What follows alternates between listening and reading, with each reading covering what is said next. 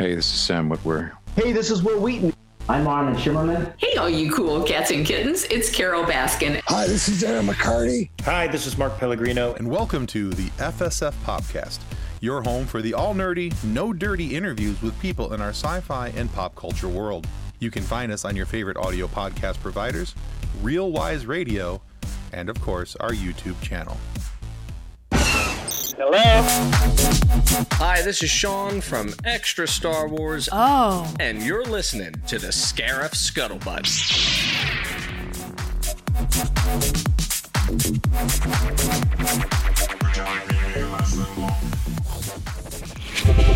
This podcast is a member of the Red Five Network. For more Red Five Network podcasts and content creators, visit bio.link slash Red Five.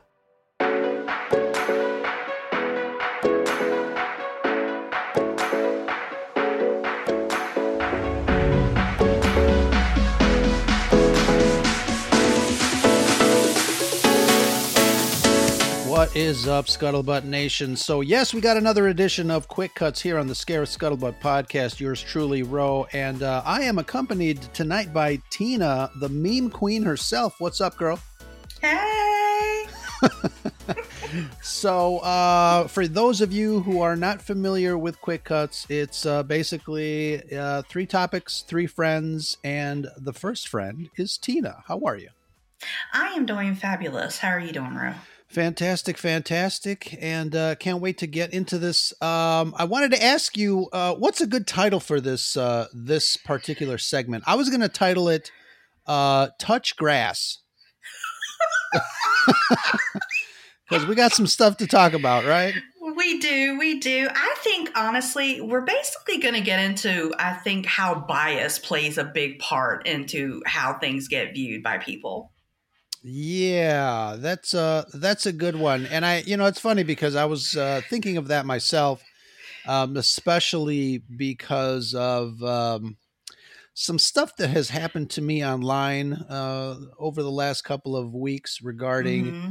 my opinions on uh, Mandalorian and Bad Batch and uh, kind of coming out of Andor, mm-hmm. but some other stuff that... Um, that kind of happened to me. Uh, that's uh, a little, a little strange, but uh, we'll, we'll get into that uh, in a second, but um, yeah. So, uh, you know, bias and uh, let's explain to folks a little bit about what, what you mean. Um, bias in the way that we perceive the stuff that we love, right? Right. And and I think it can be affected by so many different things, not only your own feelings about it, but you can allow other people to af- affect your feelings about it as well. Yeah. And uh, it's funny, you know, as as much as um, as much as I always kind of proclaim to, you know, make sure that you uh, have your own opinion and um, make sure that uh, you are not afraid to voice said opinion. Uh, sometimes you're right. Sometimes we kind of start uh, scrolling through social media and we kind of get, I don't want to say infected, but, you know, we kind of do sometimes get influenced by other people's um, posts, opinions, yeah. uh, dialogue back and forth. Mm-hmm. And, um, you know, I, I'm, yeah. I'm not, innocent of, of that per se, but um, yeah, it's it's uh, it's kind of a, a, a weird thing. Yeah, and it can be, you could be the only one in a group of people that loves love the thing and everybody else doesn't like it, or you could be the only one in a group who doesn't like the thing, you know? Right. So you could like it and be the lone wolf, so to speak. Um, So, yeah, I think I think that can affect, too, because then sometimes maybe you might not want to talk about your opinions as much because you feel like if you're if you like it, then you're going to get told why you don't like it. Yeah. You know, if you if you don't like it, then you're going to get told why you should like it, or if you're being overly negative. And I, I get that when people love something so much, they don't want to necessarily hear maybe what somebody else has to say that it about it that may not be as positive, I guess. But Um, I think there's a way to do it. It's not, it's, I call it don't crap all over everything. And you and I know that there's a difference between being critical of something and crapping all over it. Sure. I mean, yeah. There's just a big difference. It, it really is. But I tell you, I I noticed it. I kind of separated a lot of myself from some discussions once Ant-Man came out, because I was okay. going to watch it no matter what. Mm-hmm. And I already know the groups of people, who, how they feel about Marvel movies. And I just didn't want to hear it. Right. Like, I really just don't want to hear it, because it's not, at this point, to me, a, a critical opinion. It's just, and when you hear, this is garbage, this is garbage, this is garbage, I'm sorry. Something has to be really bad to be garbage. Right. I, I mean, I think there's somebody's favorite movie who's probably with that's probably considered garbage to someone else. Sure. Yeah. Like, I, I think that's kind of, and I've been guilty of that myself. So, but I yeah. did kind of back away from it. But it really came to mind when I sat in the theater, watched John Wick Saturday, number four. Right. Loved mm-hmm. it, by the way. Fabulous movie.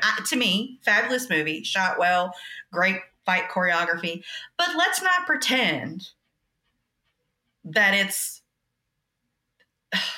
Shakespeare. The star, yeah, that it's the star that, you know, some people you see online saying, but even I sung its praises. I loved it. Sure. But I'm not going to sit here and crap all over something else and complain about things that you can clearly take John Wick and do the same thing if you really want to do it. Right. Let's uh let's back up a little bit, because you talk about people criticizing the um, uh, Marvel movies, yep. and we uh, you know we we get a lot of uh, lately we've seen a lot of people say that they are, you know, it's we, we've come to a point where a lot of these movies have been repetitive, or you get the whole Marvel um fatigue. You know, we heard that with Star Wars too. um we we get Star Wars fatigue. Mm-hmm. um but that's um I think I think that's kind of a fallacy. I I think um as long as we're getting good content, um there is no fatigue. I mean, uh, mm-hmm. I, I, the episode that I just dropped tonight uh, yes uh, yeah today um we talked about Uh, Han Solo and Star Wars fatigue. And one of the reasons that people were saying that Solo kind of failed was because of Star Wars fatigue. And I kind of countered back and said, well, you know, nowadays we're getting two Star Wars products and nobody, nobody's talking about Star Wars fatigue. So it's kind of, um, it's kind of an interesting dilemma mm-hmm. when it comes to that um, argument. Um, yeah. I don't, I don't agree with the whole Star Wars fatigue or Marvel fatigue. I know there's another, um, There's another group that uh, loves to throw around the whole M C U thing, and that's another story. Mm-hmm. But um, yeah, it's, uh, you know, I don't think there's fatigue per se. I think, you know, when people start to see maybe movies that are maybe um, not um, of the quality that they're used to, perhaps, then maybe, maybe that's kind of a, a thing. But again, you know, your garbage is my masterpiece and so forth. So right. it's, um, yeah, you know, pooing on, uh, on other people's uh, stuff is, is not cool. It's not cool, to, man, to say the least. But it's interesting because, um, you know, when you have certain accounts that, uh, that you dialogue with back and forth, yeah. and we, you know, we all have uh, our, our certain, uh, you know, other accounts that we kind of uh, discuss. Obviously, that's why we're on social media. But right. there is um, there's a point when um, the discussions kind of get lost in in in mud. Um, and sometimes, you know, you start to critique something, you know, in, in a way that is, uh, you know, it's, it's it's civil, it's creative, but you know, one or the other or both accounts start to get a little cloudy with the either name calling or just, I don't know, some bullshit that really doesn't make any difference nope. in, in the discourse that you're having about a no. certain product or movie. Then at that point, your, your argument goes out the window, and then it just gets annoying. It does. And, you know, personally for me, people can crap all over a Marvel movie all they want to. I go see Marvel movies with my sixteen-year-old son. There yeah. is nothing you can say about a Marvel movie that's going to influence the the fun I have sitting there with my child. Absolutely. So you can just go eat shit. So I don't, you can edit that out if you want to. No, no, it's staying in. Remember, I posted, I said, I can't wait to talk with Tina. It might get a little spicy. I know. I'm trying. I'm trying. Um, I'm trying. But that's how I feel. Like, and I don't go to see any of those movies thinking I'm going to get top tier cinema. It's a superhero movie full of C G I. Right. nobody can fly. Nobody can shrink.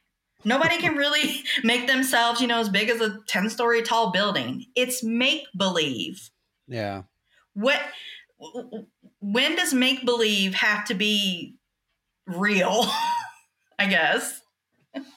Like, you you do have your criticisms towards The Mandalorian. You do have your criticisms towards other things. You also see things through a different eye than, like, I do. Mm-hmm. Like, you have a different, more technical view, too. Like, when you're looking at special effects and things like that, you right. spot a lot more things than I'm ever going to. Yeah. Now, even I can say the episode uh, before this one, mm-hmm. I thought the C G I was a little off compared to what we got with the dogfight in the prior, right? You could tell. I could right. tell the difference sure. in quality. Mm-hmm. And I thought this episode was a, was a little better than last one with with that. So even I could spot that. So if I can spot that, I can only imagine what you spot.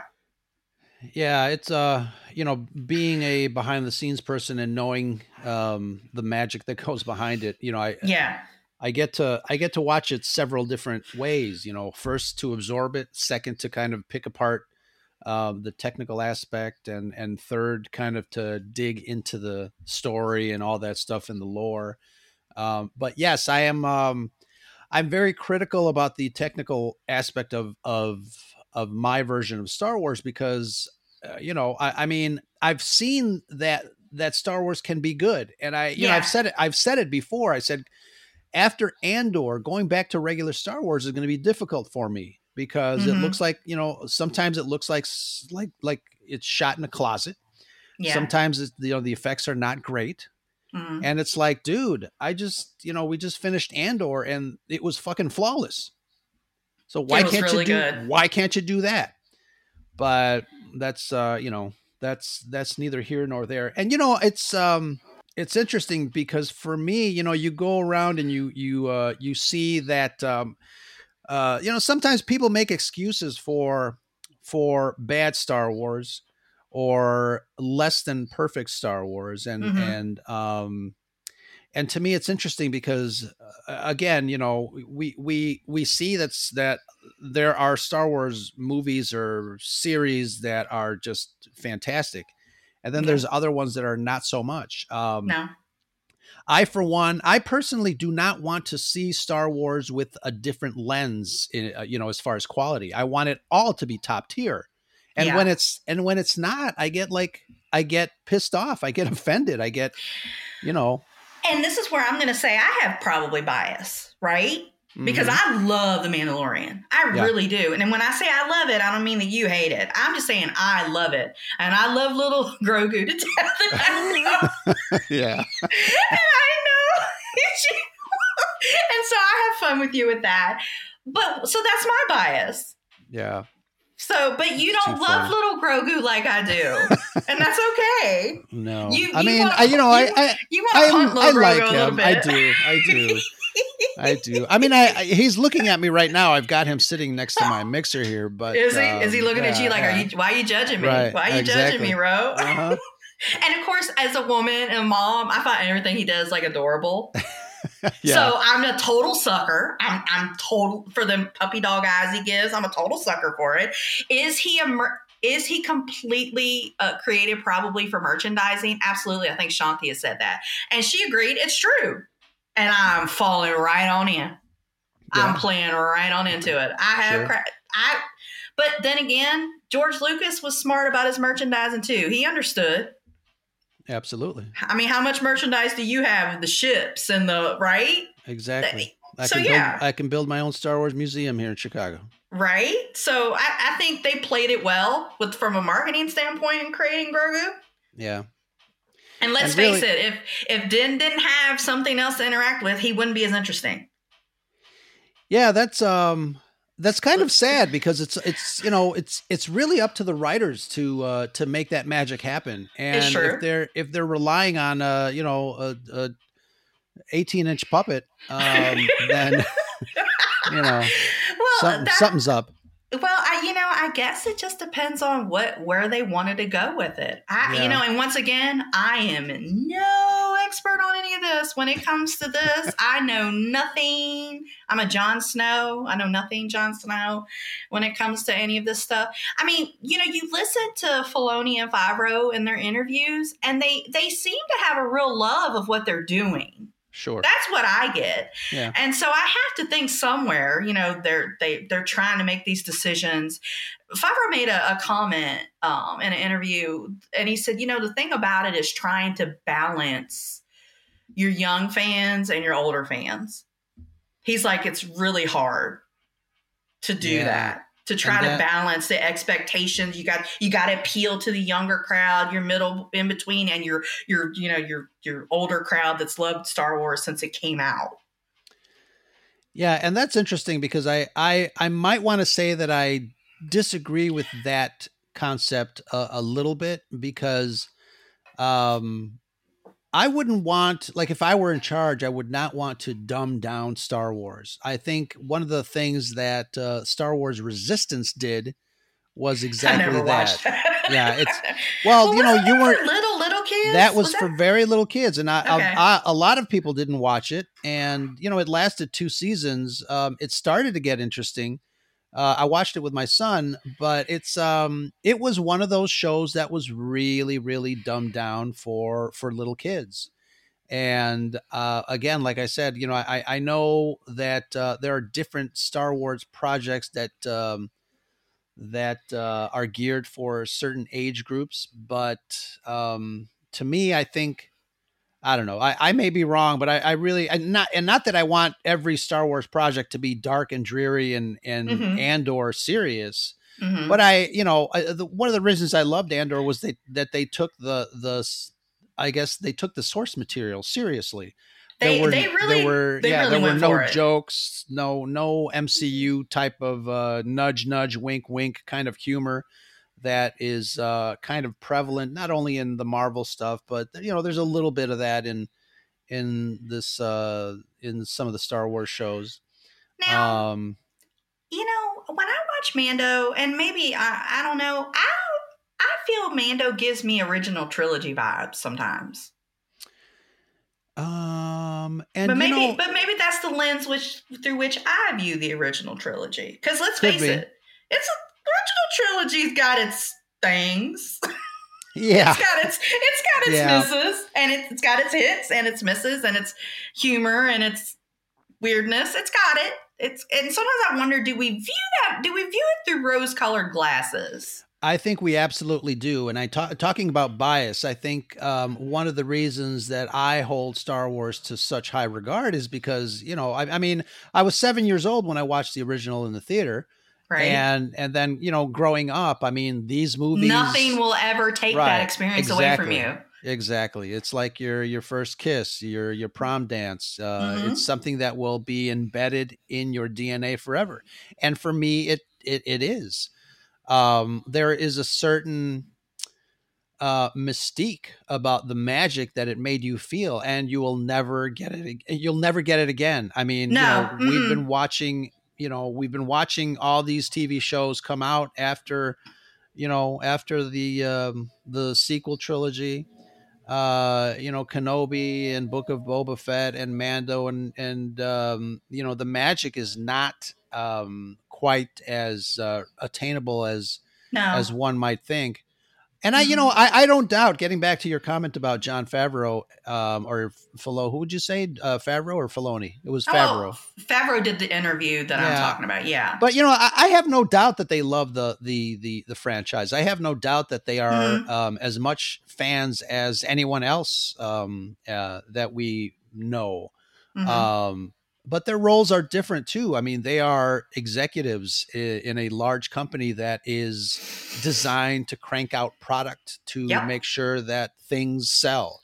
And how so, much creative license do they really get at the end of the day when you think exactly. about it? Exactly. Yeah. Yeah, exactly. Um, you know, a while back we did an episode, we talked about, you know, movies. Are they art or are they product? And, you know, you can infuse a little bit of art in product, but I think for the most part, um movies uh especially to this degree are more product than art. Mm-hmm. They're made to make money. If they don't make money, They're not they a success. No, right. They don't get made. No. And they're definitely not going to get a sequel or any kind of any kind of follow-up. And uh, like I said, Favreau made another comment about what he learned from Marvel. And he said he learned how intelligent his audience actually really is. Yeah. About how much they pay attention. Oh, yeah. To every little thing. Exactly. And we do. And yeah, we do. We absolutely do. Frame by but frame. You, yep. Yep, we do. And I mean, I can watch, when I watch Mandalorian, it gives me, it, it gets me closer to the feeling I had when I watched the O T as a kid. Yeah. I can't say, once again, does it get me back to that? Like you said, it, no, you'll never get back there. That, that was that time, that age, that everything. Yeah. But it gets me closer to it. And I can see why Book of Boba Fett did that to some people as well. Now, I can appreciate it more now than I did then. Certain parts of it can make you feel that childlike joy. Man, I'm going to have to rewatch that and take notes because, you know. I can see it a little bit now. You know what col- You know what colored me against that show? And I did it to myself. What? When I saw him and Mando being such a badass. Oh, yeah. That's the that's the Boba Fett we wanted. And that's what I wanted. and But that's right. not what I got. And so I'm like, eh. like, yeah. eh, you know. What's what's with this touchy-feely shit? Yeah, like, I don't know. Are we supposed to feel this sensitive? I don't know. I feel like, you know, do I need to sit down on the couch and have a therapy session? I'm feeling like I need, what are we doing here? Get, so, get yeah, Tina, it confused get, me. Get Tina back in the back to tank. Yeah, right? It just, it kind of confused me a bit. I, it's yeah. like they didn't know what to do with it. Like, they, they didn't know what they were going for with him. They Disney-fied Boba Fett. Uh, they probably did. Yeah. They Disney-fied him. Yeah, no, it, it really, yeah. But there are people that really loved it because they were happy to see him back. And I'll be happy to see him back too. Again, sure. may, yeah. I don't know if in their own show, unless they maybe do that a little differently, but or teamed up with Mando. I have a feeling he'll be back yeah. in the Mando show. I have a feeling he'll be back too. Yeah, but I mean, you know, so once again, bias. So when I watch a John Wick movie and I see him get hit by a car five times at least, jump out of a window and land on a van, shoot a gun and never hardly have to re I mean, I know he didn't shot more that's in that mag. You ain't going to tell me. I no. And um, yeah, like and not die yet in, at that time. Uh, and then you're going to tell me that that this movie's like that Ant-Man should never have been able to defeat Kang in a battle and blah, blah, blah. And I'm like, we we can't have this argument, guys. We just can't. Yeah, it, it, we just can't have it. That's not real. It's not real. It's not real, people. It's not real. Yeah. That's what I come back to every time. Yeah, but you're absolutely right about bias. I think, you know, we each have our preconceived notions of certain things, especially in entertainment. We expect something specific mm-hmm. and, you know, sometimes we get it. Uh, a lot of times we don't. Nope. Um, and, uh, you know, now that everybody has cameras and microphones in front of their faces to uh, dispel their own opinions about stuff they like and don't like, we hear a lot of it on uh, social media. So it is what it is. I mean, did we have these kind of e- expectations when we were younger and went to the movies? I don't um, think so. I did don't. We? Yeah, I don't. I don't know. Um, I you know, you certainly go into a uh, Burger King and expect a burger when you walk yeah. in. Yeah. But um, you know, I I think as kids we just expect it to be cool and fun, and then I expect uh, it to be entertaining. Yeah, we get to talk about it at recess uh, mm-hmm. the next day at school with your buddies. Mm-hmm. That's that's what it should be like. And I think that's what I get with my kid again. Oh, so yeah. like, you know, when he sat there and he saw Kane come out and he saw Jonathan Majors uh, and he's like, wow, mom, he's really good. I'm like, yeah, he's pretty good, isn't he? And, you know, you just get that, that, that viewpoint. And when we watch John Wick and, you know, all the kicking ass and taking names that went on for three hours, it's glorious. I mean, I, I loved it. I, I'm a fan of action movies. And he's, you know, East of my son, he's sitting there going, oh, my God. Oh, ooh, oh. Maybe he, you think he should be dead yet? And I'm like, I, I mean, it's a movie. He's, he's, he's like, oh my God, it's so keep cool it going, though. Keep it going. Yeah, yeah, keep it going. And we were just nonstop with it. And so I think I get another, uh, I think he breathes, helps breathe new life into my cinema experience. Yeah. Well, this is, that's, you know, that's cool. Yeah. I don't my, know. My wife would be like, you know what? Uh, those br- ribs should be broken by now. And he, sh- he, he should be in a lot of pain. There, if she'd have seen him jump out that window and land on that van, that's what she'd have thought too. Yeah. She'd be like, "There's no way he's walking." There's no. I hope he's got a good health insurance. Your wife sounds like a trip. Oh, she's a trip, all right. Uh, she does. I can imagine this. I, I, I'd love to talk to her. I think it'd be great. Too funny.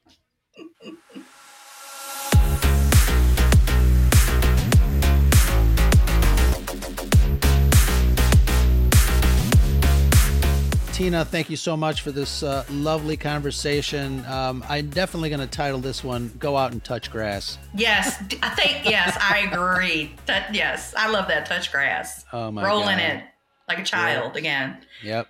Just touch make sure it. There's no dog do anywhere. Yeah. Check for dog there duty you before you do that. People, that's a that's your, that's your uh, warning for me. Too funny. Tina, where can people find you to say hello there?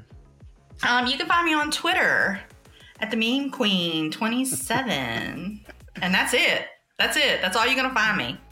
Keep on tweeting them memes. Uh, Grogu memes are, are hilarious. They are. They, he really makes. They make. You know, he's good for memes. Um, I I I forgot to tag you, but somebody posted. It's a shot of Grogu looking out a rainy window, mm-hmm. and the meme says, "I often wonder whatever happened to the people that I gave directions to."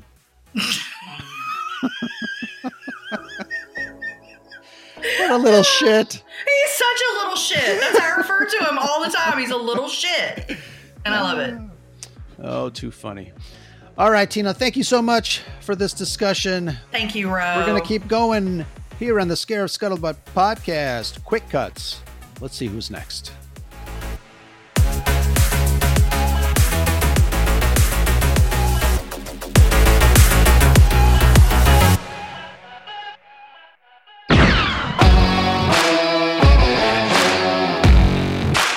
Hey friends, just a quick reminder, if you enjoy our content and don't want to commit to a Patreon tier, you can show your love in other ways. Oh, yeah. Of course, you can take advantage of our merchandise store at TeePublic, where we've got cool designs from all across the Red five Network. Look for sale announcements and save up to thirty to thirty-five percent on all our merchandise. Oh, nice. And there's also a very convenient way to help support the channel. As you know, coffee is our friend. It keeps us going. You can show your appreciation by heading over to buymeacoffee.com slash Scarif. Buymeacoffee.com slash Scarif. Any amount starting at five bucks, a one-time treat for us to help with all the stuff it takes to maintain the quality you deserve. And remember, it's always sunny on Scarif, and that's the Scuttlebutt.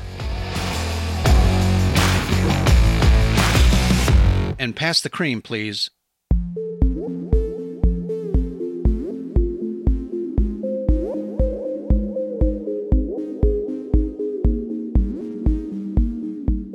All right, Scuttlebutt Nation, this is Ro. We are back with uh, segment two of Quick Cuts today. We are recording April fifth, twenty twenty-three. I got a new friend, uh, someone that we've interacted with uh, before on Twitter, but uh, first time uh, first time recording with uh, with him. And I want to introduce Michael from another... You know, we have we have an, a certain point of view podcast in the Red five Network, and then we've yeah. got like two other ones that I'm like, wait a minute, who's who? How you doing tonight, Mike? I am good. Yeah, that, that was something that I noticed as soon as I started the podcast. Um, but th- right now we're just the Twitter account essentially because we're we're not really recording podcasts currently. But I am very active on Twitter and in the fandom, so it's been great to get to know you on there, and and I'm excited to get into this episode, man. Yeah, absolutely. So uh, before we start, I wanted to. So today is Thursday, and uh, we just. Um, Uh, Disney just dropped uh, another episode of Mandalorian. I wanted to get your thoughts quickly on that before we start on our uh, very fun topic. But uh, what'd you think of Mando today? Okay, dude, I I actually really enjoyed it. It was not my favorite episode. I know this one seems to be quite polarizing. Oh my um, God. Result, I mean, like on Twitter, people are literally in every category you could be in on this episode. It's crazy. I've, I don't know if I remember. I've seen episodes of things where people loved it or hated it.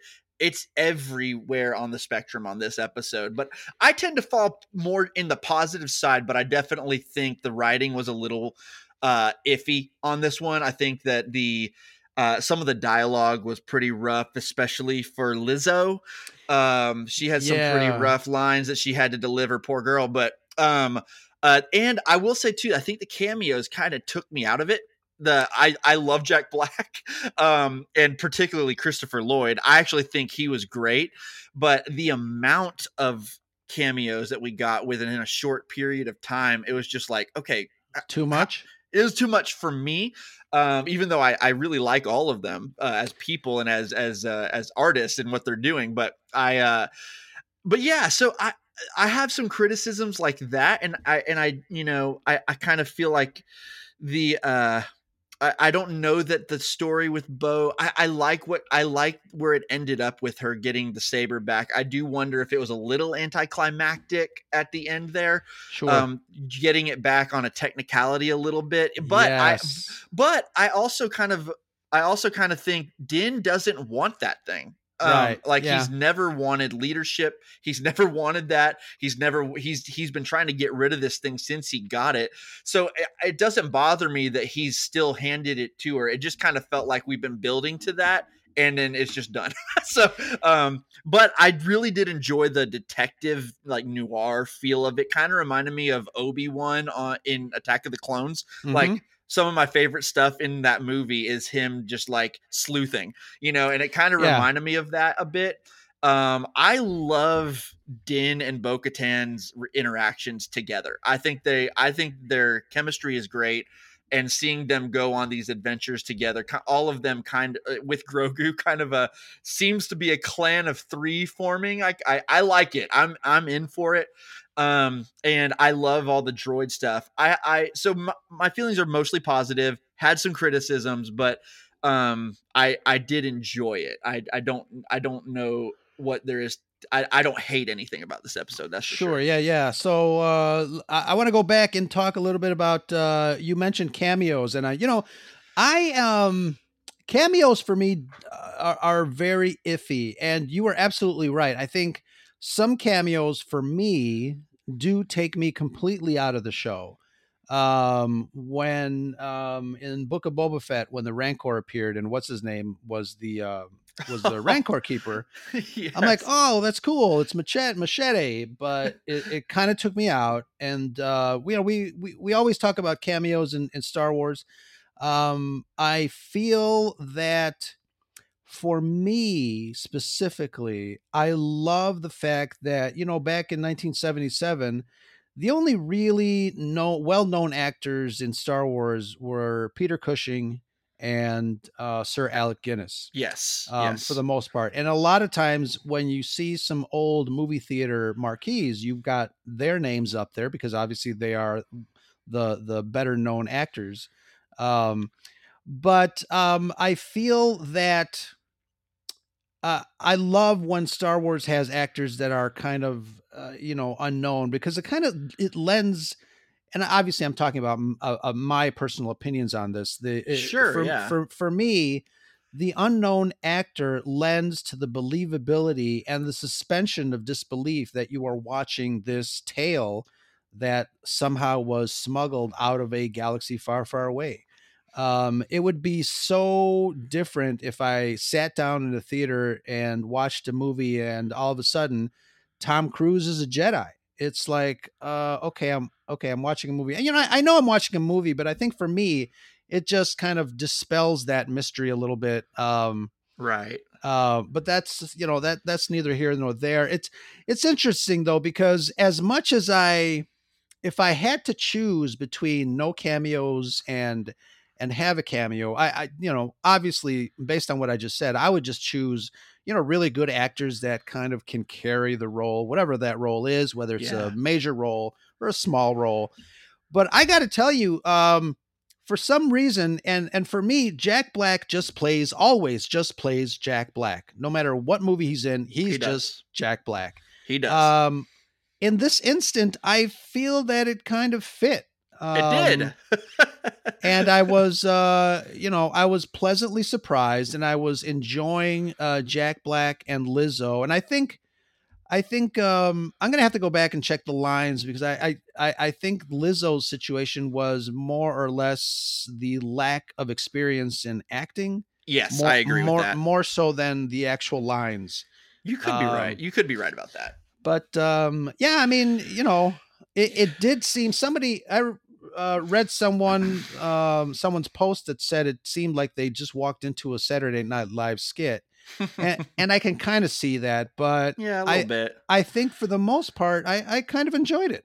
Yeah, I, I'm I'm kind of with you on cameos overall. I don't mind the occasional, you know, I, we've had some that make me really happy, um, for sure. But I, I think whenever, especially when you're cramming, you cram three into like ten minutes here, like or or less. And, and it just, it I think I agree with you. It kind of takes you out, especially when it's someone like, everyone knows who Jack Black is, right? Like everyone knows, you think School of Rock, you think Nacho Libre, like, like yeah. we all know Jack Black, and he's just doing Jack Black. Um, I think Christopher Lloyd as an actor fits in Star Wars really well. Like, I think he just kind of belongs there.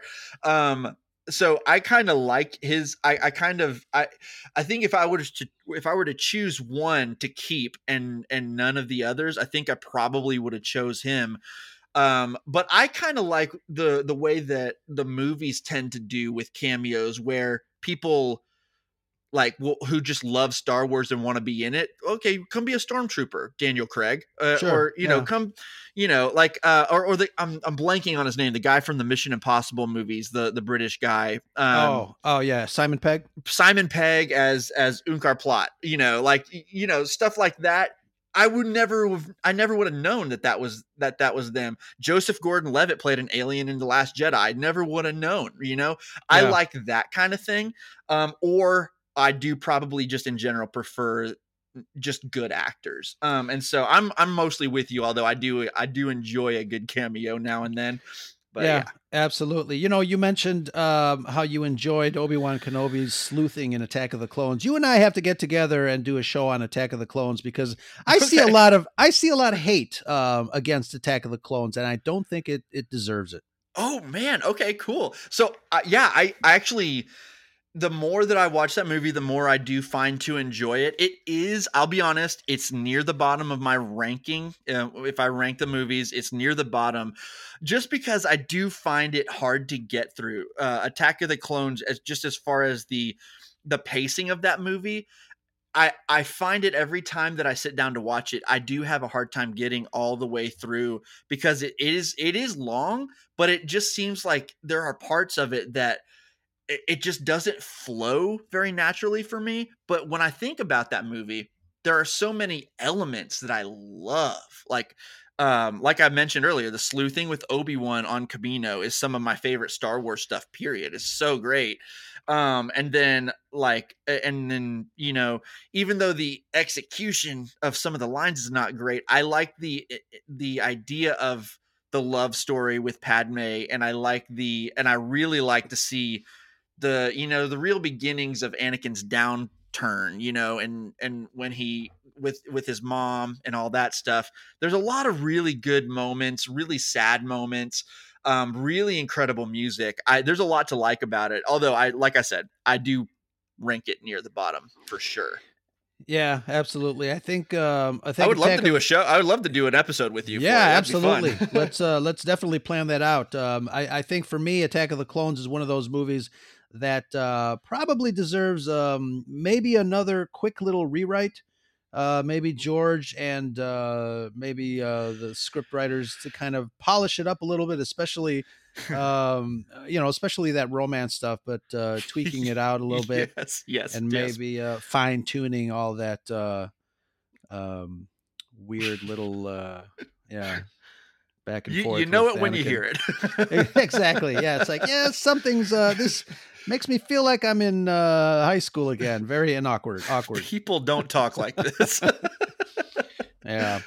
Just did not belong. But uh, yeah. speaking of not belonging, so uh, our main topic for Quick Cuts tonight, we're going to talk about uh, things that don't belong in Star Wars, or, or as uh, I like to say, uh, you know, things that, that just kind of th- throw you out of the game. And I think, you know, we talked a little bit about um, cameos, and uh, we're going to, you know, we, okay, cameos, certain cameos kind of throw you out. But um, early in the year, we had a little bit of a controversy with uh, with a Star Wars account that talked about um, bricks and screws. Um, and that was everybody's meme. Uh, anyone who's uh, who was paying attention to Star Wars at that time uh, was talking about how bricks and screws don't belong, how it kind of throws me off. It's supposed to be, you know, science fantasy, and then you got the bricks over here and you got the screws holding things together. And then, you know, people started talking about zippers, and there's no zippers in Star Wars. Uh, one of the um, one of the uh, um, bikers, uh, one of the biker gangs had uh, a nice little zipper on her jacket, uh, on her leather jacket. And uh, the Star Wars Twitter uh, got all bent out of shape. Um, oh, but um, it's it's interesting because it, it kind of made me start thinking about other, I guess, terrestrial things that we take for granted in everyday life, um, that are in Star Wars that maybe are not as ridiculous as bricks and screws and zippers, but something that for me personally, uh, I did kind of think and like, wait a minute. Yeah, that, that is kind of weird to have that in Star Wars, but I want to get back. We'll, uh, uh, we'll cover that, but I wanted to ask you what your opinion was on, on, on that whole controversy earlier in the year uh, with bricks, screws, and zippers. Oh boy, man. Here's, I gotta love it. Here's, here's my thing.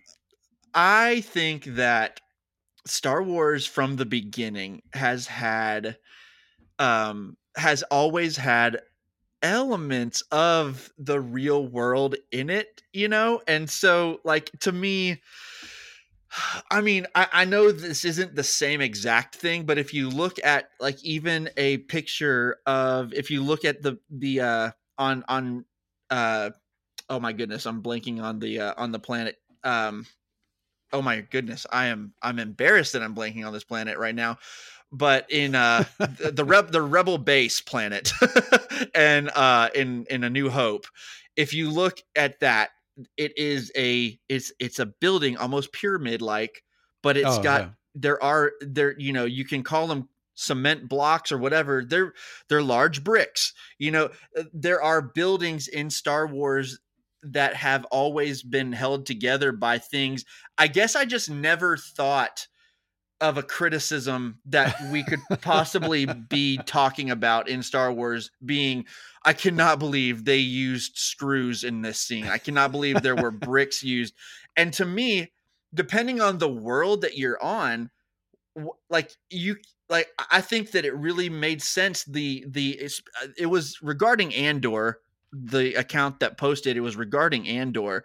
Right. And when they were, when they were on, Uh, when they were on uh, Cassian's planet, home planet, and it had, you know, the, part of that com- that part of that planet's, you know, uh, the whole vibe of that planet is community, and as a community they built, and as a community, but it was, but it wasn't like a, it's not a very vibrant community. It's just really brick and mortar. It's really, sure. it's it's it's really, you know, it's it's lower level society.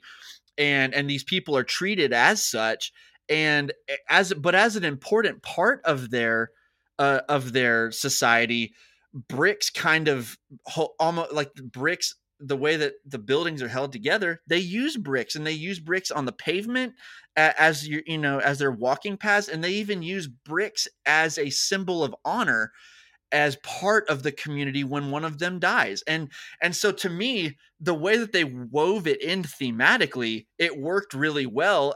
I don't know why it's a big deal using bricks and screws in Star Wars anyway. I guess to me, man, when you criticize Star Wars, I just, from from, from my perspective, we all have a different line, right? And so I always want to be careful to I always want to be careful that, okay, bricks and screws is definitely not the line that I would get mad at. Right. But, it's not, but it's not the hill we're going to die on. It's certainly not the hill I'm going to die on, but I, I, I have a hard time understanding, but I'm going to try it, and I'm going to respect your opinion, um, you know, and all that. But I, I just can't imagine dying on that hill in particular, because it because like I said, every planet is different and every society is different, and the way that they wove it into the narrative of that show really worked for me. Um, on a actually even like bricks are a part of the emotional core of that show, if you think about it, especially the end of it, right? Yeah. And so and so I don't know. To me, I thought it was a silly debate. I thought it was really funny. Um, but also annoying. So that's my opinion on that particular thing. But I mean, like you said, we do, we have different hills that we die on. And I actually do have a few things that kind of do bring me out of the world that maybe okay. won't okay. bother you. Maybe they won't bother the person who posted about bricks yeah. and screws, but you know, so we'll, well, we'll first, get to those. Yeah, absolutely. But first of all, I can't believe that we have a show that, uh, talking about bricks and screws, uh, here on the Scarif Scuttlebutt podcast, but hey, uh, anything is possible. Like you said, yeah. So, um, yeah, no, I mean, I, I can take your meaning. I, I, um, you know, when I first heard the controversy about bricks and screws, I was like, uh, scratching my head. Um, I don't even think it was an actual, uh, well, like, again, like, like you said, let's re- respect the opinion, but, sure. um, I did not go back to the original poster to see if they had maybe an explanation or anything, because I think at the time, um, obviously the, the memes kind of took over and everyone was just making fun of the, the post, uh, you know, obviously, you know, you know, making memes and pictures uh, of bricks and screws and how right. uh, certain things don't even belong in Star Wars. Um, but obviously, you know, there's, there's one thing that um, uh, it, it's, it's just, it's, it's funny. And you're right. Everybody's got a different hill and a different line that they cross. Um, but yeah, for me personally, bricks and screws were very far from, from the line that I would even think of. I was very surprised. And I think also, dude, I also have a, a level of like, I just kind of look at it. Yes. Am I immersed in the Star Wars world when I'm watching these? Absolutely. But I also am wa- aware that I'm watching a movie or a show, and I'm aware that they have to put this stuff together with something. Yeah. You know, why, why not bricks and screws? Why not bricks and screws? Like, I know that like a lot of people zoomed in on like Rey's new lightsaber and it's got a screw on it. Like, oh my you know, God. Like, like, I mean, okay. So she uses screws for her lightsaber. Okay. Is that bad? You know, there's that, that's the kind of thing I'm like, I just always realize that I'm, I'm not watching actual, like I'm watching fiction, you know? And so to me, bricks and screws are what we use to make movies happen a lot of the times. So sure. Yeah. That's absolutely. Just kind of how I look at it. But like I said, I do have other things that, that do kind of take me out of it a little bit. So I yeah, absolutely. Let's get into those other things. I wanted to, uh, um, if, if you would indulge me, um, we, um, I, I went back once this whole bricks and screws controversy kind of let loose. I kind of went back and realized, Hmm, there's actually something in the, uh, in the Empire Strikes Back that, that should have kind of taken me out of it, but for some reason didn't. And then there's mm. another one, and we'll get into it. There's another one in, uh, in your favorite Star Wars. We, I know we have this uh, little debate back and forth on Twitter, uh, about, um, The Last Jedi. Um, but there's there's something that Finn said in The Last Jedi that totally took me out of it, and um, and I wanted to get your take on it. And obviously, I, I think another big one really has been um, when uh, we fir- we got our first uh, uh, kind of swear word in Andor when uh, what's his name yelled out shit. Yeah. So that's interesting, but I want to get back to to my first one, and uh, you can tell me uh, what you think of uh, of that in Empire Strikes Back when uh, Han got on his Tauntaun and uh, started to you know race off to save Luke or find Luke. Uh, you know the bridge officer said your your Tauntaun will freeze before you hit the first marker, and he said, "Well, I'll see, see you, in, you hell. in hell." Yeah, man. And then I'm like, "Oh yeah, that's an awesome line." But then I thought about it, and I'm like, "Wait a minute, does that mean that Star Wars has a heaven and a hell, and and that is rooted in in you know terrestrial uh, you know religion?" And that right. opened up that opened up a whole new can of worms for me. Um, wh- what do you think of that? This one's weird for me. This one's hard for me, man, because I actually, like, I've noticed this since I was a kid. Like, I've actually, I, I did actually notice this early on, and I was like, so they believe in heaven and hell, I guess, in Star Wars? But because Harrison Ford is Harrison Ford, oh, it was absolutely. just a badass line. And so absolutely. I just, yep. I just, it works so well in that scene. Oh, and, and by the way, I do want to clear something up. It's not my favorite movie. It is my third favorite movie. No, I'm sorry. It, no, I'm sorry. It's my number two.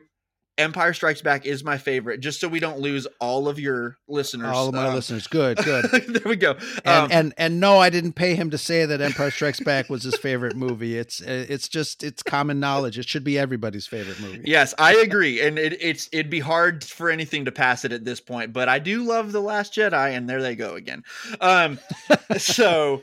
Uh, back to, so back to it though. I, I really, when at the end of the day, I think that I'm good with it. If it's a certain, if it's said, if it's a it's said a certain way, I guess. And if it's Harrison Ford saying it, I'm good with it. But there is, there is a weird line. Like when, when other people cuss, um, I don't know, man. And Andor, that one didn't bother me at all. But if I think about it, like if someone said the F word in Star Wars, that would feel really weird to me. But I don't know why. Yeah. I, I don't really like, I don't know why, possibly because it's always been more of a family thing, but uh, absolutely. But, but I don't know. That one feels out of place to me, but I really like when they do in universe, you know, cussing like Dank Ferric or like, you know, that like that kind of thing instead.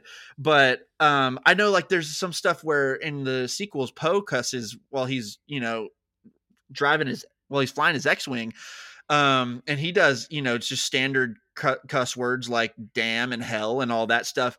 Doesn't bother me too much, but there are certain ones that would take me out. And um, I don't think I don't think in Empire Strikes Back case, I, that one does not really take me out too much. Although, like I said, I did notice as a kid. You know, it's funny, though, because uh, I was trying to explain why it wouldn't bother me. And the only thing reason that I really could think of is the same reason that you thought of, is because Harrison, Harrison Ford, Ford is he's... such a presence. The way yep. he delivered that line is so convincing that you, you take it for what it is. That right. is, that is gospel. And damn it. He said, uh, I'll see you in hell. And that's it. Yep. But, but it's interesting though, because, you know, again, when you, when you think about it, it's like, mm, wait a minute. Heaven and hell in Star Wars. Interesting. Right. Yeah. Um, you know, and you mentioned the F word in, in Star Wars, and, you know, they started doing that in Star Trek, which really threw me for a loop mm. because you're right. You know, you watch these shows with families and kids and, you know, moms and dads bring their little ones into the mix to, uh, kind of, uh, you know, uh, start the, the, uh, evangelizing of science fiction and fantasy through right. these, you know, these shows. Um, so it's interesting that they chose to, uh, to go that route. And I know, you know, for a lot of us who have followed both, uh, Star franchises for a very long time, you know, we're older, we're adults. We, uh, we swear from time to time. Um, what? Yeah. But you know, it, but it still feels a little weird. Yeah.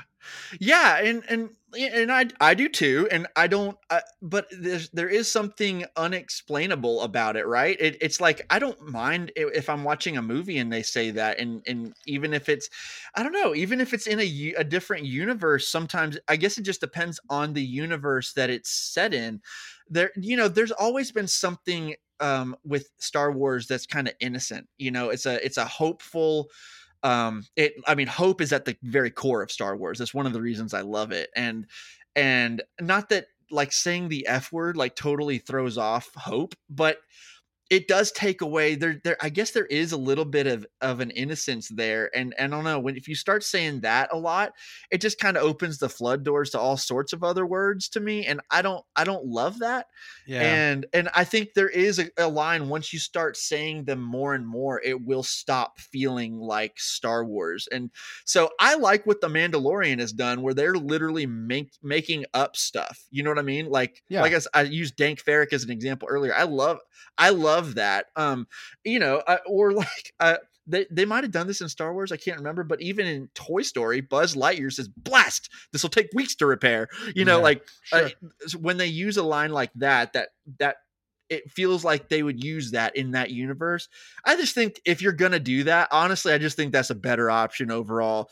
Um, but then if you have Harrison Ford, let him say, I'll see you in hell. It's pretty awesome. Yeah, absolutely. Absolutely.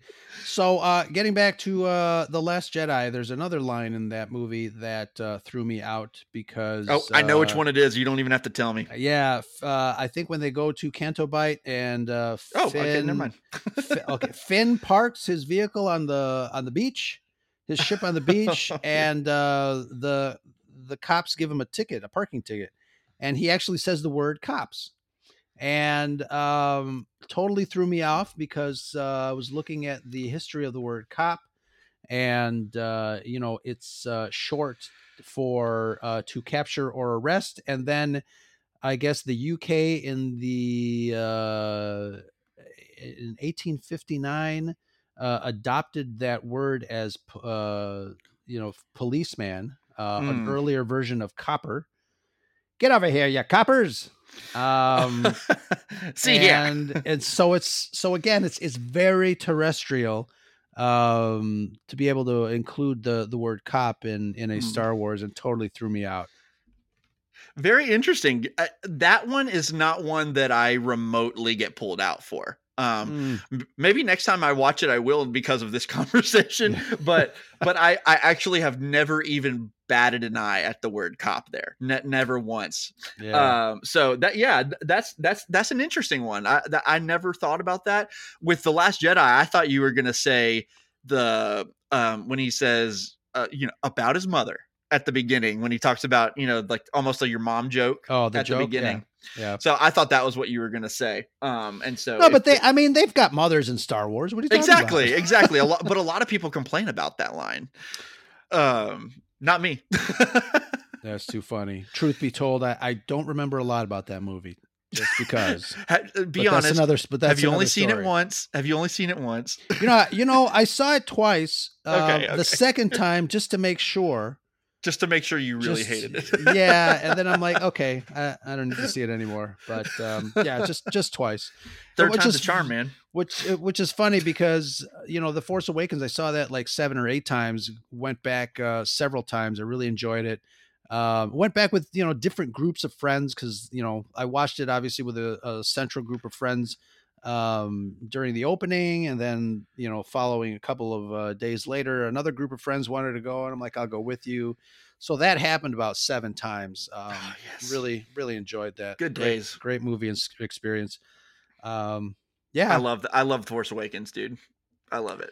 So what, what were the other, uh, things, uh, any other things that you, uh, wanted to point out, things that don't belong in Star Wars? Okay. Yeah. So for me, um, mine are, I think I had I had certain words in in you know terrestrial cursing, so that we covered that already.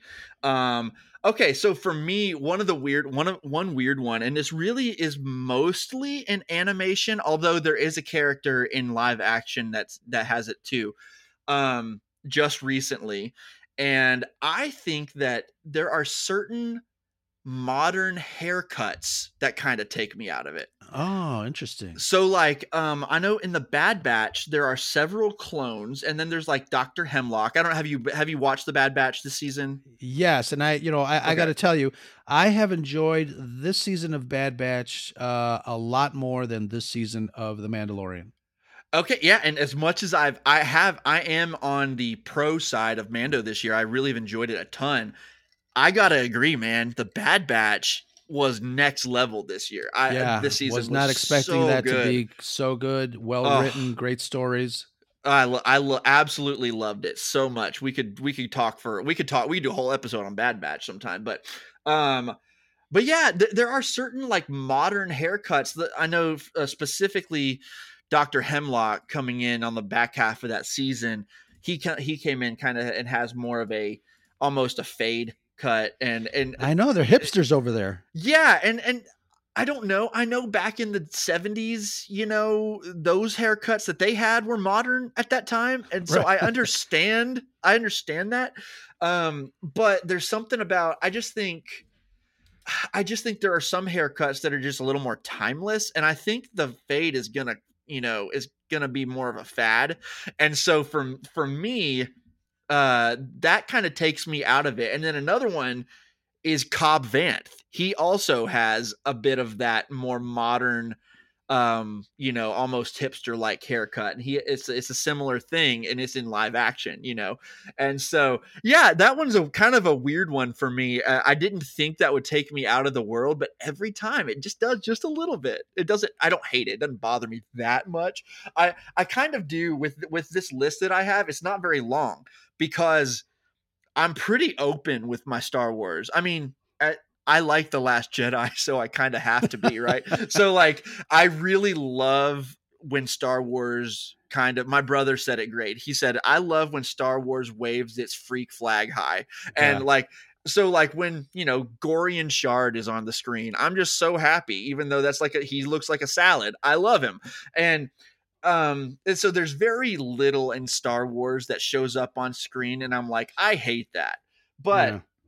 there are certain things like this. And then um, uh, really quick with Cobb Vanth, one other thing that kind of takes me out a little bit. I actually really like the character Cobb Vanth, but he has the haircut and something about his southern, the southern accent also in Star Wars. Yeah. Kind of does take me out a little bit. Although I do think they use it fairly well, uh, because usually it's on a, I guess what you would consider, um, I don't know, Western, yeah, the Western, more Western type planets. So like Tatooine yeah. or, and stuff like that. So it kind of, I get it. And I like when Mando leans into the Western vibe a lot. And so it doesn't bother me much, but certain times a Southern accent, and they'll say things like, I, I'm blanking on a specific line, but they'll say stuff that is really like, they're not just using a Southern accent and saying Star Wars lines. They're mm-hmm. using Southern lingo, and it kind of takes me out a little bit. You know what I mean?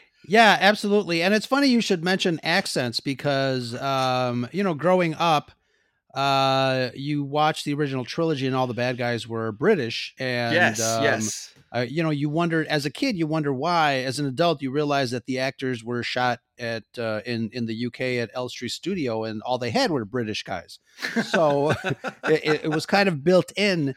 But yes. you know, going back to uh, the Force Awakens, when they had uh, one of the characters when they were ch- you know chasing uh, Han after they boarded the, that cargo ship. Uh, the uh, the Kench, Conjia Club guys. Oh, the Conjia Club. Yeah. So there was that one character that was very. His accent was very Scottish. Scottish. The Conjia Club. Uh, yes. Yeah. That's that, not a Scottish accent. But yeah. That totally uh, threw me out because you know again he sounded very very Scottish. Yes. Um, and it's obviously it's different than you know having uh you know chief engineer of a starship uh on the Star Trek side. Because obviously that's uh, Earth-based, and you know, right? Yeah, totally. You know, but yeah, having this uh, this guy talk to Han in, in a very uh, apparent Scottish accent totally threw me out. So it's it's interesting. You know, you mentioned at the beginning of the show that um, you know everybody's got a certain line, um, and I, I never realized that accents was one of my lines. Yeah. And, and maybe not even every accent, just like a certain one doesn't work with you. Like right. the Scottish one never bothered me that much for, I don't know why, but maybe it's because I live in the South. And so the South is part of my everyday life. I hear people talk like that all the time, you know? Right, and so yeah. maybe that's why, maybe I live in the South. So that specific accent bothers me more in Star Wars, like shouldn't be there, but right. Cause um, you want to, you want to escape from exactly. your everyday. That's why I go to Star Wars. I do yeah. not go for realism. That's for sure. um, Wow. Uh, but yeah, so I think honestly, man, I think my last one, I like I said, my list is not long here because I'm very uh, liberal with what I love, with what Star Wars can be. Um, be weird, be go crazy. But um, this one is probably the biggest one, and and it doesn't feel like it should be big, but it you can. My brother and I went when we we started the podcast, kind of looked different, uh, you know, right before we stopped we stopped recording. But my brother and I were the ones that actually started the, the podcast, and we would talk about this, and he never understood why it took me out of it, but it did. We're going back to Attack of the Clones when they're in, um, when they're in that uh, the the club, And it's not the club. It's not the death sticks, you know, yeah. cigarettes. It's not any of that. None of that bothers me.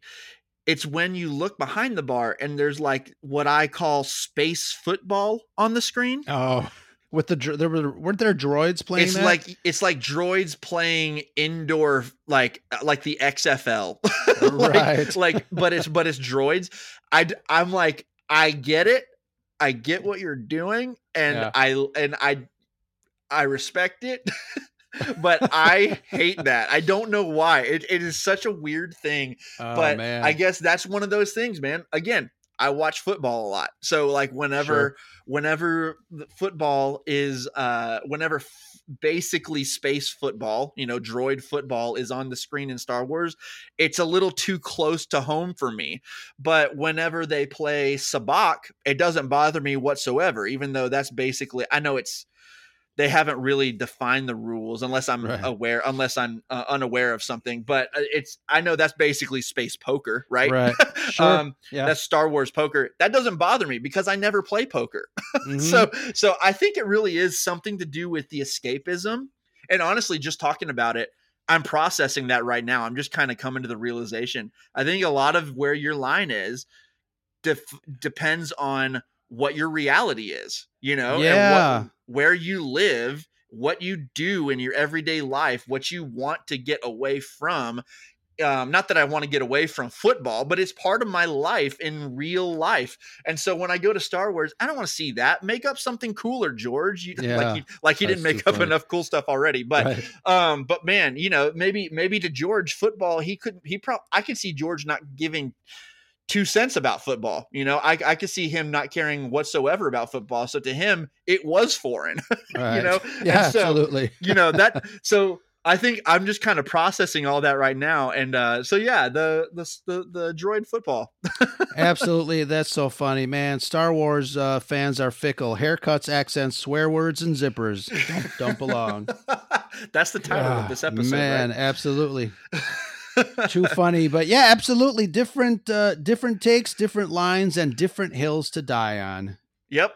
Yep. Absolutely, man. That's what makes Star Wars so great, right? We all have different entry points as children or as adults. Whenever you came into Star Wars, some people, and as, as much as some people hate to think about this, maybe even you, I don't know, but, uh, people are going to view the sequel trilogy like like you view the original trilogy because it's their entry point and they love it that much, you know?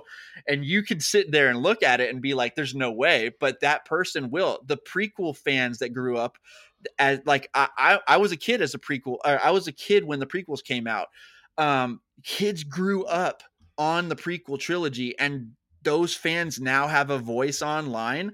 And their voices are being heard much louder. And it's very clear the prequels are much more acceptable now because a lot of people have grown up on them, right? Yeah. And so it's just kind of, we all have different entry points. And because we all have different entry points and and uh, we're all coming at life from a different angle, we're all going to have different hills to die on. You know, it's kind of beautiful.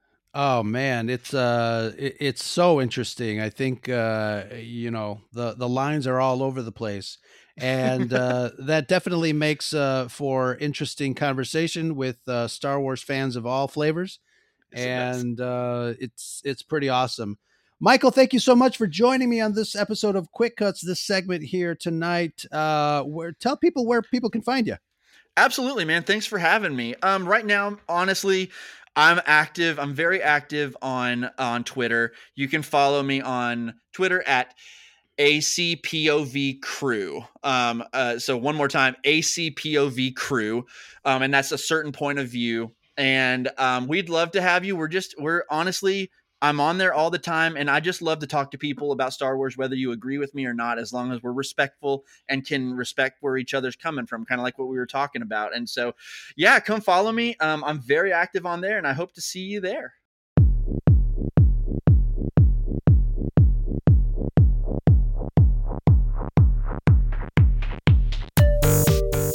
Absolutely. Uh, I coined a hashtag uh, many moons ago, hashtag uh, enjoy Star Wars responsibly.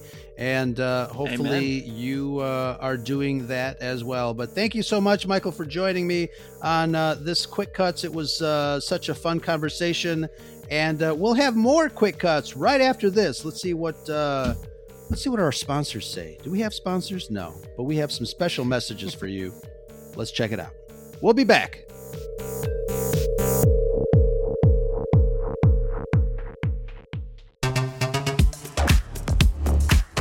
Okay, patrons, time to give a shout out to those wonderful people that help keep the living waters of Mandalore running around here at the Scarif Scuttlebutt podcast. I extend to you a very heartfelt thank you to all my patrons. All right, how about some shout outs? Big thank you to Backyard TARDIS, Nick Schaefer, a huge supporter of the Red Five Network. Go support his channel and catch up on his adventures in locksmithing. And big thanks to Scott and Kim from the Used and Abused podcast, another Red Five pod. Look for them on all the socials. Some appreciation goes to the guys over at Rebel Rock Radio, D J and Steve, rocking with another Red Five pod. And go check out Comics and Cosmetics. Danny's got some lovely takes on uh, comics and cosmetics. Cool talk for nerdlings of all denominations. Go give her a sub. Who else we got? Hey, it's Frank from Miami. What's up, Frank? Thank you. Joey Rosales, longtime supporter Supporter of the Scuttlebutt. Thank you for that, kind sir. Oh, and a wonderful thank you to Belinda. Oh, my friend, I'm so glad you're on this list. And our resident classic Hollywood expert, a fan favorite collaborator, Melanie Marquita. Big hugs to you, my friend. A huge respect to all our Patreon supporters. You remind me each week why it's fun to do this and to infuse the quality discussions you deserve. And if you want to help us keep the lights on over here and enjoy the show, head on over to patreon.com slash scarifscuttlebutt. Remember, we can't have the scuttle without the butt. It's always sunny on Scarif with patrons like you.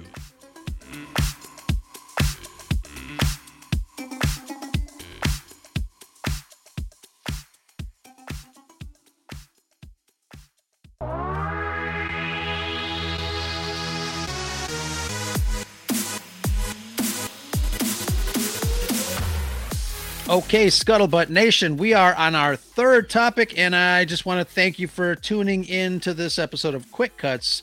Uh, we had uh, quite a few uh, wonderful discussions. Uh, thank you, Tina, for the first topic. Uh, what did we call that? Touching grass. Um, you'll have to... Charles and Tom are like, what? Uh, yeah, you guys will have to listen to that. Um, then uh, we had uh, Mike uh, talking about uh, things that don't belong in Star Wars. We talked about haircuts, accents, swear words, and zippers. Um, so uh, wonderful little tongue-in-cheek action there, but um, nice discussion. Uh, you guys will have to do a little rewind there, but um, excellent. So I got Charles and I got Tom. We're going to talk a little bit about Dungeons and Dragons. And here's the thing. I know the movie is out. You guys can talk about it if you want. I, I'm not, I, I really wasn't um, uh, aiming to talk about the movie per se. I, I'm more interested in the, uh, the game. Um, and obviously, you know, we, we, uh, we roll our dice on uh, the, um, the, the Red Five Tavern mm-hmm. and um, on Fridays, which is really cool. But I wanted to talk to you guys about, you know, the actual game and, and the experiences that you had and, and what it, what it is. Um, a lot of people, uh, you know, I, I guess when I was growing up, like Dungeons and Dragons was like super geeky. And, um, you know, when, when you just told somebody that you played Dungeons and Dragons, um, you know, you, you got uh, scolded and, and belittled, uh, stuff like that. I don't know if that's changed. I, I don't think it has. Um, I, th- I mean, I think it has because uh, everyone wants to be a nerd. Everybody loves uh, Dungeons and Dragons. Obviously, we've got uh, a major motion picture nowadays. Um, but I'm going to uh, pass it over to Charles first to see. Uh, and I know you've been a dungeon master in uh, in the Red Five Tavern uh, a couple times. Uh, but I wanted to, you know, one at a time. Let's uh, let's go through and see what is Dungeons and Dragons. If you can kind of explain it to to folks that maybe. Uh, either we're the bullies on that end or just really don't uh, don't understand what that is. Um, well, I'm old, so we'll start with that. So Um, I remember Dungeons and Dragons, and not even advanced Dungeons and Dragons, or what we play these days. Um, it was all, it's like theater of the mind, really. And you, uh, you know, I probably started playing in the early eighties and had some crappy first generation manuals, crappy by comparison to the art, but it was fantastic back then. And you just had people who were able to be creative Uh, with, you know, creating images in their mind. And we had characters, we had dice, we had pieces of paper, and that was it. We didn't have any electronics. We may, if, you know, we were lucky, we would have like pewter miniatures, but we never, when I used to play, we wouldn't necessarily do maps. We would maybe do a couple of dra- uh, dungeons, maybe a couple of things like that. But most of it was just literally six people sitting around in a circle or wherever in a room and just going through adventures and then rolling dice and, and doing that kind of thing. And yeah, you're right. Like, I distinctly remember my brother, when I used to have my friends over at our house, he'd, he'd walk in, and first of all, he's just a brother hole, really. So he'd walk in and his face would get all screwy. It's like, what, what are you guys doing? We're playing Dungeons and Dragons. Oh, what is stupid. What is that? And then, well, we're characters and, and where I don't see anything. T V's not on. And that was the concept, was that, because it wasn't tangible necessarily, uh, right. the idea was was that it wasn't cool, but it was, yeah, the, the nerd factor was massive. Okay, you like Star Wars. Okay, that's a pretty cool movie. You play Dungeons and Dragons? Oh my God, get away from me, you nerd. So it definitely had a cachet of uh, you're going over the top with your geekdom. Yeah, cachet, is that French? What What is that? It is French, actually. Like most of the names of my characters I create, apparently. Yeah, yeah, that's uh, actually you. Uh, there's a term that I've heard before too, the theater of the mind, and I think that pretty, pretty much describes, you know, in a nutshell what, what Dungeons and Dragons is, and more so how you play it.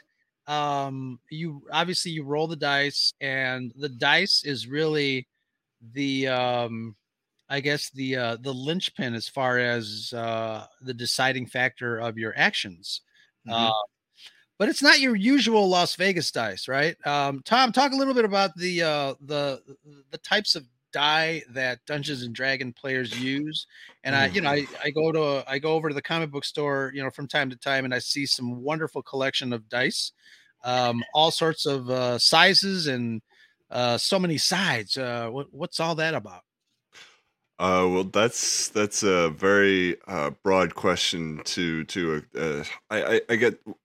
The the main the the main one we have is the twenty-sided dice. That is like your uh, main one that we use, um, and that's that'll give you your deciding factors on um, what's going to happen. Usually, we have uh, um, we have uh, uh, like say say something is, is going on where a character is is in a life and death situation where uh, you know.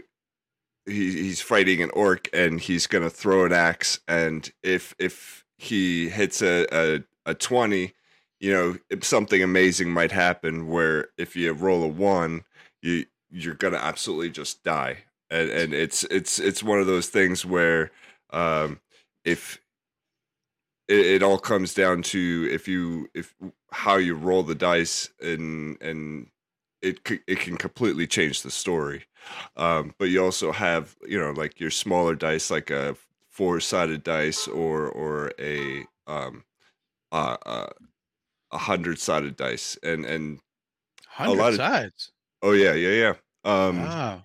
But the, the hundred side is more for like percentiles for uh, if you have uh, like a sorcerer and they have uh, wild magic, and uh, anything can happen where you, you roll a hundred-sided dice and you get a twenty percent, um, and, you know, uh, grass can come out of the ground for no reason whatsoever.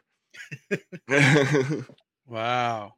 That's, um, I mean, that's pretty interesting, because you really, you know, if you're playing Dungeons and Dragons on any, um, on any level, because of the randomness of the, um, of the gameplay, there really isn't, uh, you you always have uh different outcomes. You have the the results can can be very different, and obviously depending mm-hmm. on how many people are, are playing with you uh mm-hmm. in a in a campaign, right? Mm-hmm. yeah yeah yeah yeah and like Tom, he's also like, basically we split the dungeon master uh duties with uh Red Five Tavern, and uh you know, we sketch out ideas for adventures for a week. and we plan certain encounters, and we got to go from here to here. Something's going to happen in the middle. We get there, we fight something there, story's over. But just mm-hmm. the dynamic of the game, like you said, Ro, with the amount of people that are playing, the experience level is certainly, you know, a big part of it.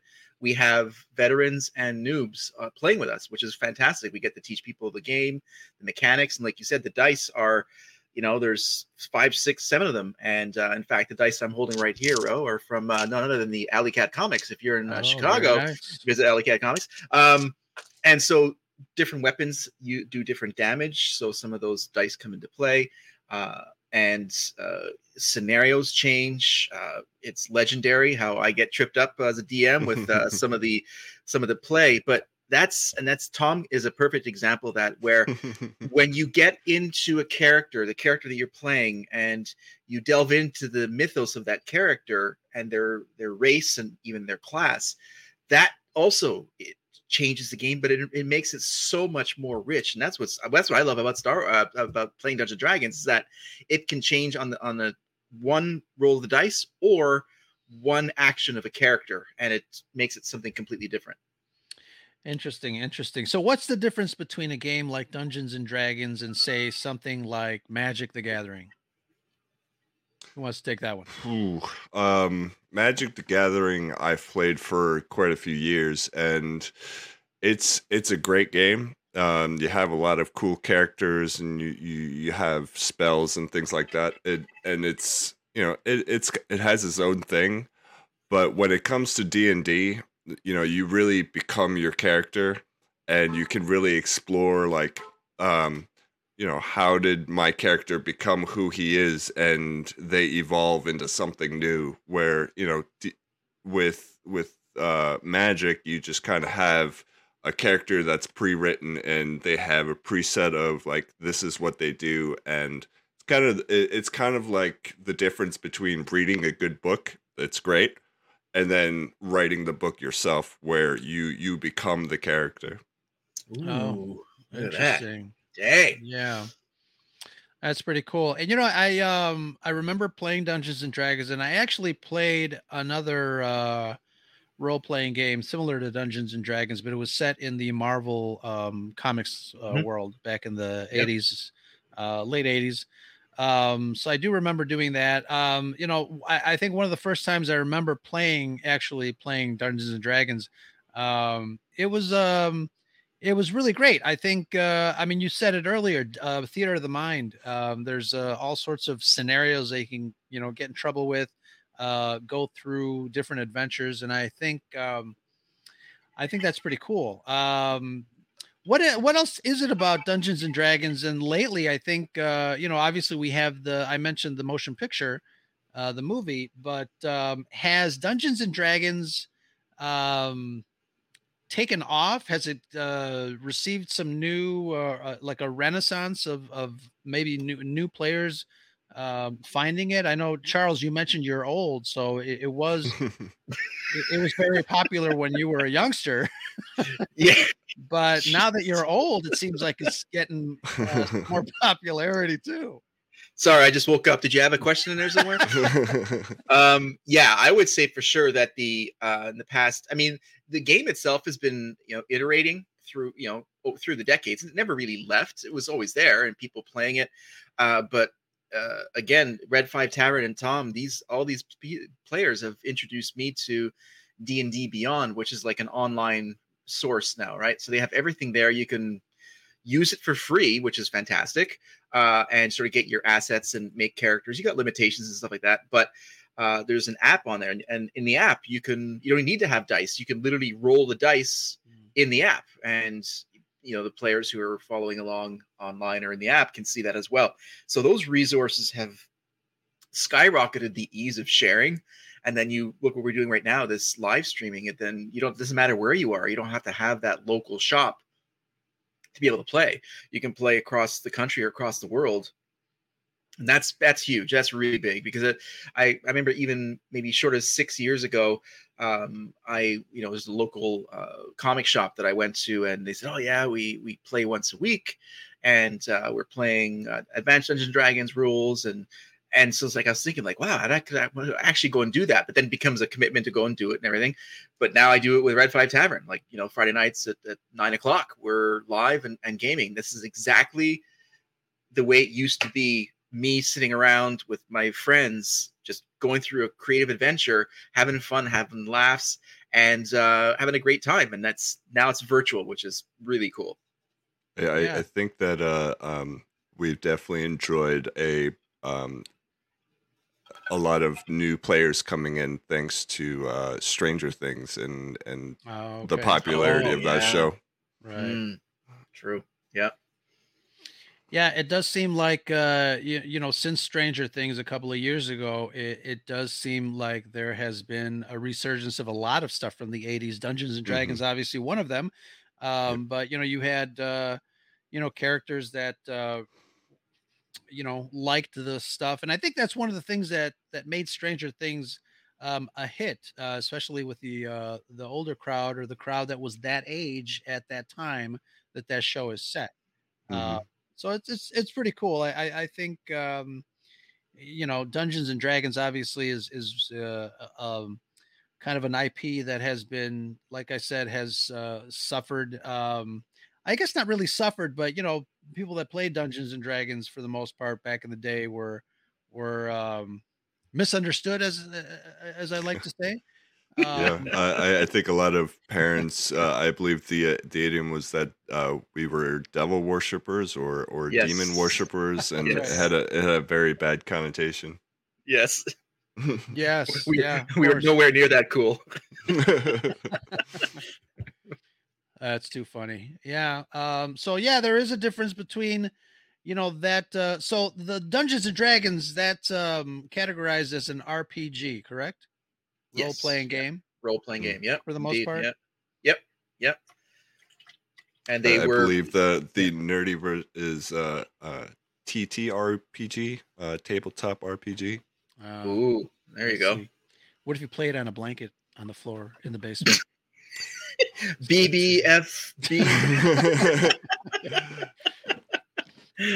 But yeah, the uh, when it first launched way back in the day, like T S R, then. Um, And then Wizards of the Coast took it over, and they're a division of Hasbro now. So they have, you know, that's how it really did transform from uh, this sort of grassroots uh, early seventies game. And I think I remember reading that the, the original monster manual, um, the, the sketches of the monsters, which are iconic now, were by these like freelance teenagers, and they were just submitting drawings and like, okay, here's six bucks for like a, an owl bear. Thank you.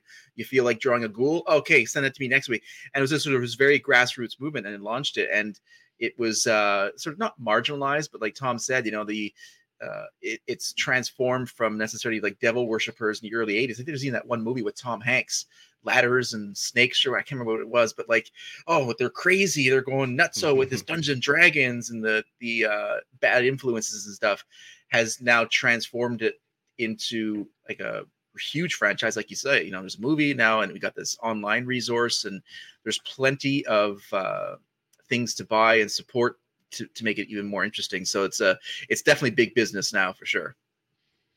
Yeah, and obviously uh, having a movie out, uh, you know, kind of helps the franchise and helps uh, folks that are into uh, Dungeons and Dragons. Um, not the first movie, if I can remember well. Not at all. But, hopefully one you won't remember. Yeah, hopefully you won't remember that first one. Exactly. That's too funny. Well, they've yep. definitely butchered quite a few genres with, with the movies. Yep. Yeah, Pat doesn't play. Pat, by the way, Tom is my co-host for our our uh, podcast, and Pat w- refuses to play Dungeons and Dragons, thinks that's e- that's even low for him on the nerd uh, ladder. Wow. Um, yeah, he's got, and, he's got standards. But, he's got a ladder but, though. But he goes on to a podcast to nerd about Star Wars yes. regularly. But the irony is, he's seen the Dungeons and Dragons movie, and I haven't. Oh, Go wow. figure. Go figure. No, that's hilarious. Yeah. Cool, cool beans. Uh, Dungeons and Dragons, any final thoughts on uh, the game or anything special that you guys want the audience to kind of learn about or explore when it comes to D and D? Yeah, I, I would say that a lot of people are hesitant to try just because they they feel like there's a lot of investment and a lot of uh, money that they have to put into this game. And uh, you know, at this point, with what Charles was saying with D and D Beyond, um, it's you know you could play with your friends wh- no matter where they are, um, for free. You know that you can roll all the dice on the the uh, the app, and you can just get going and start writing stories. And uh, it, it's it's a great way to escape all the the horrors that are going on in the world these days, and and you know just to have your own. your own little world that you can create and play in. Very true. Very true. And I'd say for people who've never played before, uh, find a show, honestly, like uh, a show like Red Five Tavern or um, uh, Roll, was it Roll, Roll twenty and Die, or is it like a Die twenty? Or there's a whole bunch of YouTube shows mm-hmm. that, um, you know, go live and, and put out shows weekly, and They, you can see the mechanics, how it's played, and you know you have the character, and you're rolling the dice just to get a sense of how the structure works. And then, it, then it just becomes imagination. The mechanics themselves aren't that hard to learn. It's the allowing yourself the freedom to just sort of jump into this world, play your character, and uh, and have fun with it.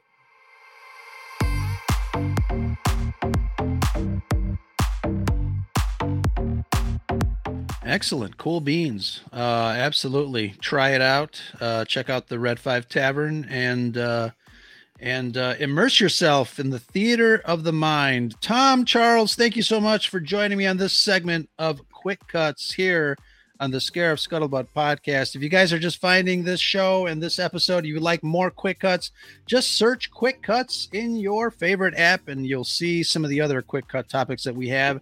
But uh, thank you. Until next time, this is Ro uh, signing off. Charles, thank you so much. Tom, thank you very much. And may the force be with you, because obviously we are a Star Wars podcast, but what do they, what do they say in the Dungeons and Dragons world? There's no honor among thieves. All right. Excellent. Yeah, that, that's the one. Excellent. Thank you, gentlemen.